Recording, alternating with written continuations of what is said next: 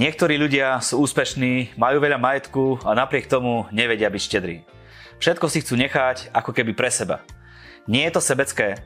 Na druhej strane sú ľudia, ktorí sú štedrí k sebe aj k ostatným a majú šťastný život. Štedrosť je životný pocit, ktorý nás robí šťastnými a dokonca si ho vieme aj užívať. S akým pocitom žije človek, ktorý je štedrý? Dozviete sa v dnešnej 20 minútovke, ktorou vás prevádza Marian Kapusta.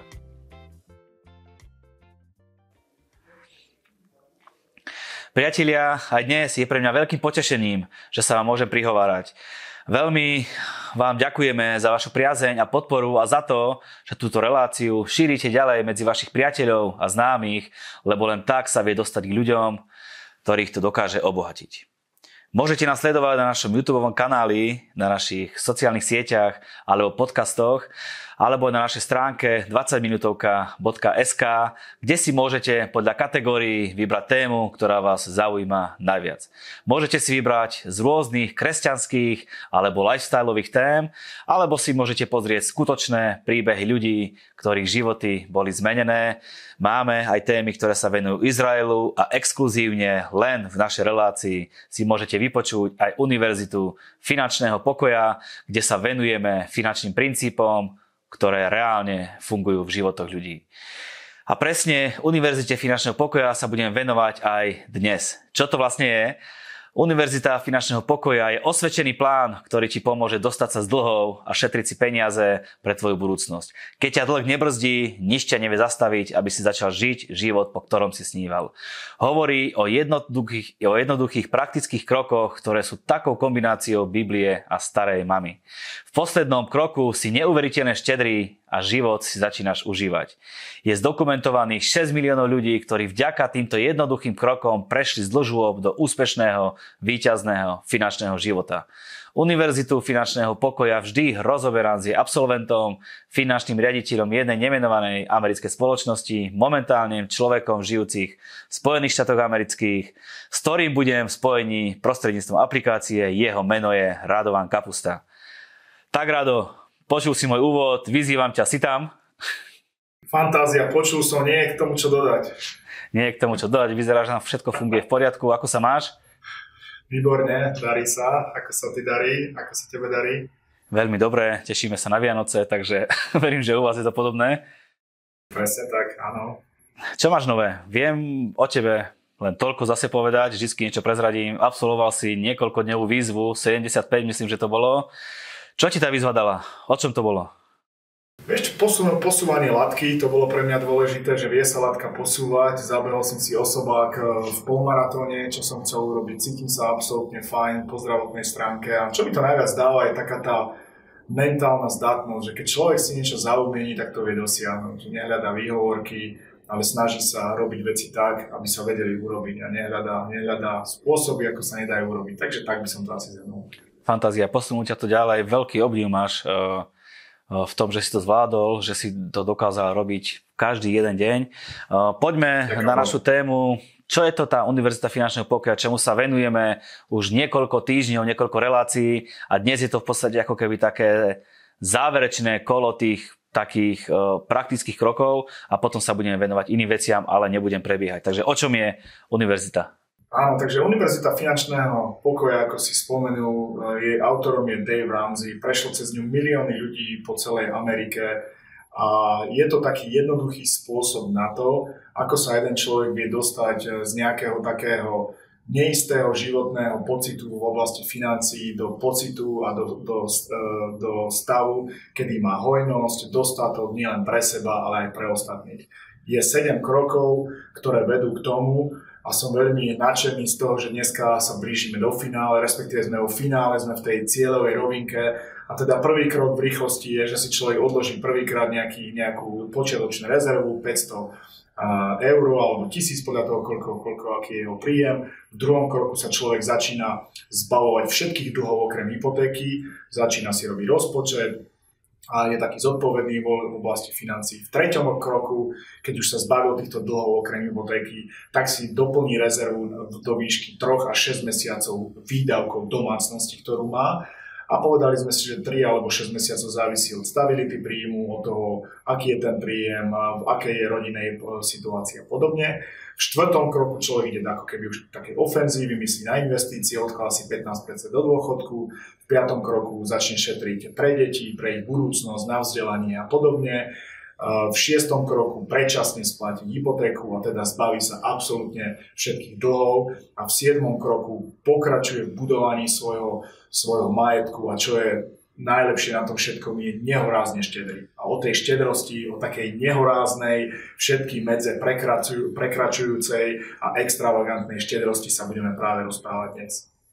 Neuveriteľná štedrosť alebo nehorázna štedrosť určite sa spája s tebou si veľmi štedrý človek a vidím, že to aplikuješ vo svojom živote. Čo ti hovorí slovičko štedrosť, alebo čo to v tebe vypôsobuje ten názov štedrosť? Je zaujímavé, teraz sme aj v období, kedy je štedrý deň, nejaká tradícia volá, ten, ten vianočný večer a všetci ľudia máme radi štedrosť. Pre, pre niektorých je to také niečo vzdialené, také niečo úplne až, až honosné slovičko, ale tá štedrosť je úplne praktická, bežná, radosť prinášajúca, aktivita alebo časť človeka. Tak ako jeden človek je napríklad morálny, tak takisto jeden človek môže byť aj štedrý. A štedrosť teda pre mňa nie je nejaká iba taká jednorazová vec, ale je to taká hodnota alebo je to taká vlastnosť, ktorú jeden človek eh, eh, môže alebo mal by mať. Takže nie je to také sebecké, že ja som štedrý a idem si to užívať, ale povedal si v podstate, že by to malo i, mali zažívať aj ľudia okolo nás, tú štedrosť, ktorú zažívame my. Áno, lebo v podstate v tejto, preto je to 7 krok najlepší, lebo dostávame sa do toho, do toho štádia, kedy, kedy zažívame to aby. Robíme veci vždycky v živote aby niečo. Napríklad odkladáme si, aby sme mali na budúcnosť. Zbavíme sa dlhov, aby sme nemali dlhy.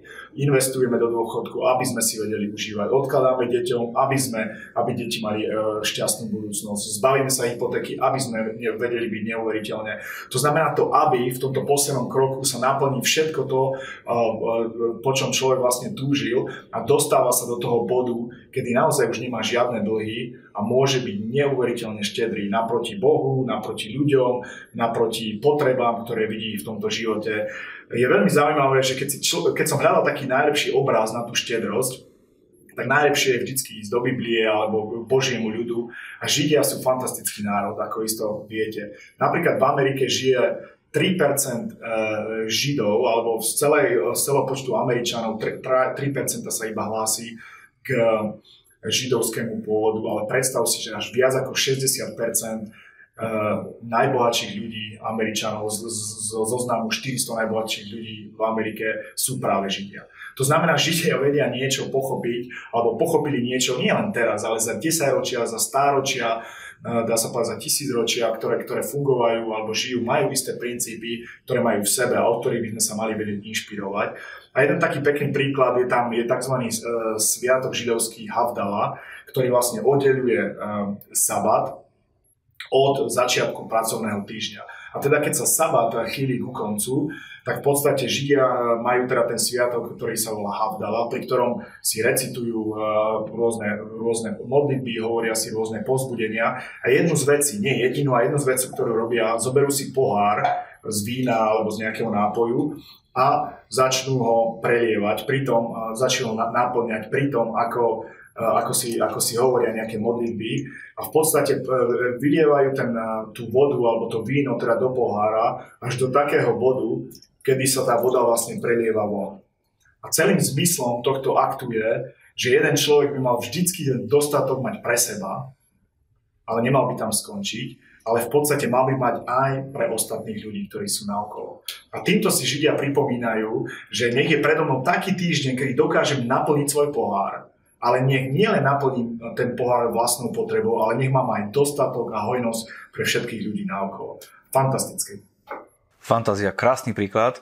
Uh, spomínal si Bibliu, spomínali sme Židov, kresťanov, tak poďme si povedať, čo nám Biblia hovorí o štedrosti. Biblia veľmi veľa hovorí o štedrosti. Dá sa povedať, že taká veľká téma je o tom v Biblii, aby jeden človek bol neuveriteľne štedrý, aby sa dostal do takého stavu, že je štedrý. V Biblii sa hovorí, že štedrý človek zbohatne a dá piť druhému a potom sám dostane piť. Hej. To znamená, je tu zasľúbenie, že keď si štedrý, zbohatneš a keď dáš niekomu piť, tak bude aj o teba postarané. Ďalší verš hovorí, kto skúpo seje, skúpo bude aj žať a kto však e, seje štedro, štedro bude žať. To znamená, že tá štedrosť je princíp, ktorý sa na viacerých mnohých miestach e, presie, presieva a my potrebujeme byť ľudia, ktorí to pochopia a ktorí to praktizujú. Áno.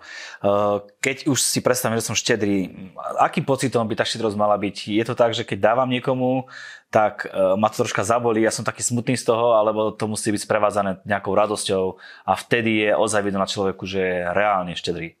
Biblia hovorí, že, že Boh má rád radostného darcu, ale keď sa aj zamyslíš nad sebou, tak aj podľa výskumov je oveľa šťastnejší a radosť z dávania trvá človeku výrazne dlhšie ako radosť z príjmania. To znamená, keď niekomu dáš darček, poženáš ho, tak tá radosť je v tebe výrazne dlhšia, ako keď si na tej druhej strane toho príjmania. To znamená, radosť je, štedrosť je vždycky a by byť spojená s obrovskou radosťou. Mm-hmm. Keď sa pozrieme na človeka, ako bol stvorený? Bol stvorený na to, aby bol egoistický, že mne, moje a takto, alebo by mal byť štedrý? Vieme, že, že všetci, každý z nás boli stvorení na obraz Bo- Boží. A keď sa zamyslíme nad Bohom, že aký je vlastne Boh, tak vieme najznámejší biblický verš je, že tak Boh miloval svet, že dal svojho jednorodeného syna. Hej. Božia prírodzenosť je, že dáva. Že Bože, aj, aj to najvzácnejšie, čo mal, toho jednorodeného syna, ale Boh neustále nám dáva novú milosť, novú nádej, eh, uzdravenie, požehnania, všetky tieto veci. Takže tá, prírodzenosť Božia je dávanie a takisto ľudská prírodzenosť je vtedy najlepšia, keď je človek štedrý a vtedy sa ako keby obnovuje tá prírodzenosť Božia v jeho živote, keď práve človek je štedrý. Tak chceme byť štedrí, tak povedzme si ešte raz vlastnosti toho štedrého človeka, či nás prevádzajú.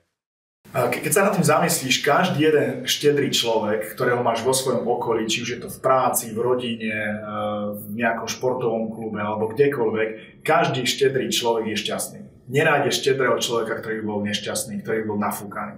To znamená, že šťastný človek priťahuje ostatných ľudí, lebo ty si radšej s človekom, ktorý je šťastný, ktorý je, ktorý je štedrý. Nie preto, že niečo dostaneš, ale proste je taká príjemná atmosféra. Uh, takže štedrý človek proste priťahuje ľudí, je sranda byť okolo neho, vôbec nie je sebecký a vždycky potreby toho druhého dáva na prvé miesto a zaujímavé je, že potom aj jeho vlastné potreby sú naplnené. Čo je veľmi dôležité, to už sme si myslím, že spomenuli aj predtým, štedrý človek má vždycky otvorenú ruku. Hej. Otro, čo znamená otvorená ruka? Napríklad aj pes tomu rozumie. Keď dáš otvorenú ruku, tak pribehne ku tebe pes. Keď máš zatvorenú ruku, tak v podstate hrozíš niečo niekomu. A keď máš napríklad v ruke peniaze a máš ich takto zatvorené, nič ti neodíde, ale ti ani nič nepribudne. Keď máš otvorenú ruku, tak v podstate vie odísť, ale ďaleko vie prísť. Myslím, že niekde sa aj niečo spomenulo, že máme dve ruky na to, aby jednou sme príjmali a druhou, aby sme, aby sme dávali. A v podstate tým, že keď je človek štedrý a takýto radostný, tak v podstate ako keby takým zdrojom, je ako taká tečujúca voda, ktorá v podstate prechádza, tie financie prechádzajú cez človeka niekam a človek, ktorý nie je štedrý ako taký močiar, kde voda je proste špinavá, stojaca, smradľavá, to znamená, nebuďme močiarom, ale chceme byť krásnou, čistou, tečúcou vodou. Tak, nech sa stane. Čisto prakticky, keď sa na to pozrieme, to znamená, že keď niečo mám, mám nejaké peniaze, tak dávam zo svojho napríklad Bohu? Veľmi dobrá otázka. Čo si treba zamysleť je, že my sme nie majiteľia toho, čo máme, ale my sme iba správcovia, manažeri. Lebo Biblia na viacerých miestach hovorí, že, že nebesia sú moje, takisto zem a všetko, čo sa hýbe na zemi. To znamená, všetko, čo máme, v podstate nie je naše, ale iba akoby správujeme. Predstavme si taký príklad, je to ako vzťah, keď ty máš peniaze, ideš do banky. Hej? Ty máš 100, 100 eur, ideš do banky, odozdáš ich tam, tak v podstate banka nie je majiteľom tých 100 eh, eur, ale banka je iba správcom. A takisto aj my nie sme majiteľmi, ale sme iba správcami. Čo, čo by sa stalo v banke, ktoré ty dáš peniaze a zrazu ti banka povie, že je nám ľúto a už tie peniaze nemáme, lebo sme ich použili na niečo iné. Úplne by si bol z toho Eh, vytočené, nechápal, že aké to vôbec možné. A predstav si, že my sme tí ľudia, my sme tá banka, ktorej Boh niečo dá a keď si nehávame iba pre seba a nepoužívame to na správne veci, tak sme v tom istom, v tej istej situácii. Takže vždycky sa treba pozerať na veci, na náš život, na to, čo robíme, že sme iba správcami. Boh nám dáva talent, Boh nám dáva peniaze, Boh nám dáva správne veci. Není to naše, ale ide to cez nás niekam ďalej. Mm-hmm. Našu univerzitu sprevádza 7 takých základných krokov, ktoré sme si počas našich relácií predstavili. V ktorom z tých krokov môžem rozmýšľať o štedrosti? Až keď sa dostanem do poslednej fázy, alebo od prvého? Ideme na to. Veľmi, veľmi dobrá otázka. Dávanie a štedrosť je absolútnou prioritou. Bez ohľadu na to, v ktorom si kroku. Aj keď si po uši v dlhoch, alebo si brutálny milionár, dávanie je číslo jedna. Je to uh, položka číslo jedna v rozpočte, ktorú sme si rozoberali pred niekoľkými témami dozadu. To znamená, dávanie absolútne priorita číslo jedna a až keď sme štedrí, tak potom vieme byť poženaní ľudia, lebo v podstate štedrosť je ako keby taký liek proti sebeckosti. Keď cítiš, že si sebecký, taký egoista, začni dávať. A čím viac dávaš, tým si vlastne ako keby buduješ takú imunitu voči sebeckosti. Hovoríme o štedrosti, hovoríme o dávaní, ale ešte sme si nepovedali, chcel si niečo povedať? Chcel som povedať, že v podstate to dávanie začína desiatkom. 10% je úplne, úplne štandardným spôsobom, ako jeden uh, biblický veriaci človek sa pozera na dávanie. Začneš 10% bez ohľadu na to, v ktorom si kroku a tých 10% podľa Biblie uh, prinášaš a odvádza, odvádzaš do cirkvi. V Biblii je napísané, že odvádzaj desiatok z celej svojej úrody, a, ktorú každoročne prinášaš a priná, máš ju prinášať do, do skladu. Hej, tak to bolo písané v starom zákone, lebo v podstate uh, ľudia v tom čase hospodárili, či už mali farmy, alebo v podstate chovali zvieratá. Bolo, bolo im prikázané, aby 10% z toho, čo získali, uh, či už z úrody alebo z dobytku, prinášali do zásobární, do skladov. Tie zásobárny alebo sklady sú teraz v čase, v ktorom žijeme cirkvi. A tie peniaze, ktoré takto prinášame do cirkvi, slúžia slúžia či už, či už na chod danej cirkvi, alebo slúžia na, na tie potreby, ktoré majú ľudia, ktorí žijú v, danom, v, danej, v danej cirkvi. Na rôzne potreby komunity, či už siroty, vdovy, bezdomovcov, na, na šírenie evanelia a podobné. Ak sa jeden človek nenaučí dávať, tak ťažko potom môže získať niečo. Páči sa mi napríklad výrok eh, Rockefellera, jedného z najbohatších ľudí, ktorý kedy žil. On proste povedal, že nie je možné, že by som dával teraz 10% z miliónov, ktoré zarábam, keby som nedával 10% od mojej, od mojej prvej výplaty, ktorá bola dolár 50. To znamená, začníme v málom a ver tomu, že tých 90%, ktorých ti ostane, Boh výrazne viac požehná, ako keď ti ostane celých 100% a budeš sa snažiť ty nejako fungovať. Ba- áno, bavíme sa o dávaní, o štedrosti, hovoríš o desiatku, 10%. Je to jediný spôsob, ako môžem byť štedrý, že len desiatok dáme Bohu a vybavené? Týmto začínam, 10% začínam a pokiaľ som nie v kroku 4, ale som v kroku 1, 2 alebo 3, tak dávam iba 10%. Pokiaľ ma Boh nepovolá na niečo iné, čo nehovorím, že nie, môže byť, ale je to skôr ojedinele. Keď už som v kroku 4, že už v podstate zbavil som sa dlhov, okrem hypotéky, mám na, rezervu, už môžem dávať viac ako 10% a môžem podporovať zbierkou alebo nejakými dobrovoľnými darmi, alebo podporovať nejakých ľudí, nejaké veci a, a podobne. Takže až od čtvrtého kroku uh, by človek mal dávať viac ako 10%, 10% by mal dávať vždy. Tých 10% to není nejaká vstupenka do neba, to není nejaký že VIP lístok na to, aby si získal niečo, čo nemám. Boh ťa má rád, či dávaš 10%, či nedávaš. Ale je to návod na úspešný život, na to, aby veci fungovali tak, ako majú. Takže neber to tak, že keď nedávam, alebo čo tu tu vyučujú a proste čo sa absolútne buď slobodný v tom, buď radostný človek, buď veselý človek, vyskúšaj to a garantujem ti, keď to vyskúšaš na 3-4 mesiace, sám budeš hotový z toho, aké veci sa zrazu začnú diať v tvojom finančnom, možno aj duchovnom a osobnom živote. Určite to viem potvrdiť aj ja, že požehnanie a štedrosť fungujú, keď človek dáva, keď, keď e, žehná iných ľudí alebo akýmkoľvek spôsobom, tak sa mu to vždy vráti. Povedz nám tak normálne, polopatisticky, ako si žije človek v kroku číslo 7, človek, ktorý je štedrý. Fantasticky. Predstav si si v kroku číslo 7, už sa staráš iba o to, ako, ako uh, hodnobiť tvoj majetok. Nemáš už žiadny dlhy, máš splatený dom, máš postarané o svoj dôchodok, máš postarané o svoje deti, máš pohotovostnú rezervu, proste doslova si môžeš robiť, čo chceš.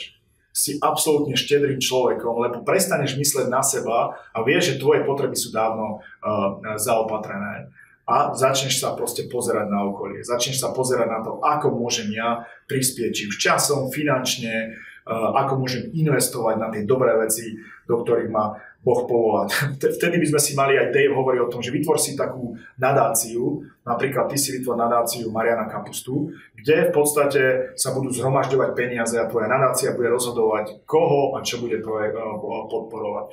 Nie len, že bude podporovať napríklad kresťanské spoločenstvo Milosť, vlastnú lokálnu církev, ale bude podporovať aj 20 minútovku, Biblia za rok podporí ja neviem, nejaký, nejaký miestny, miestny útulok pre bezdomovcov, postará sa o nejaké nejaké evangelizačné dielo alebo nejakých, uh, o nejaké edukatívne... To, každý z nás má iný talent, každý z nás má iné volanie, ako, aký byť, ako mať vplyv na veci, ktoré sa dejú. To znamená, keď si už v tomto kroku zrazu môžeš absolútne ovplyvňovať um, ľudí okolo seba. Fantázia.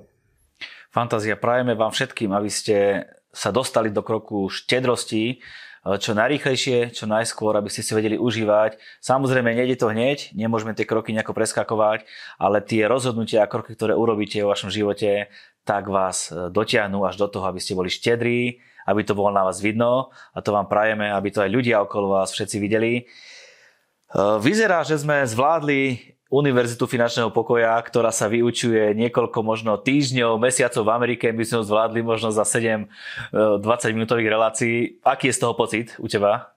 Výborný. Mám z toho výborný pocit, lebo každý, každá tá príprava samozrejme vzbuduje niečo aj vo mne. Trvá to 9 týždňov, keď človek prebehne tento kurz v Amerike alebo túto univerzitu. My sme to robili za 7, je výrazne viac materiálov. Ale ak by som ešte na záver mohol, tak... Ale asi nie 20 minútových kurzov. Nie, trvá to minimálne 90 až 120 minút. Samozrejme je tam aj diskusia a je to veľmi dobré, keď, keď týmto prechádzajú napríklad rodiny alebo známi, alebo vedia sa rozprávať, vedia sa pozbudzovať, vedia sa navzájom challengeovať a, a podobne. Čo nás čaká ďalej? Čo som chcel teda povedať, že naozaj, keď sa na to, keď sa na to zhrnieme, lebo týmto to nekončí, týmto to iba začína. Máme pred sebou ešte ďalšie veci, ktoré aj Dave v podstate vyučuje, môžeme si o nich za chvíľu povedať. Ale rád by som to celé zhrnul vlastne, že o čom sme sa tu rozprávali.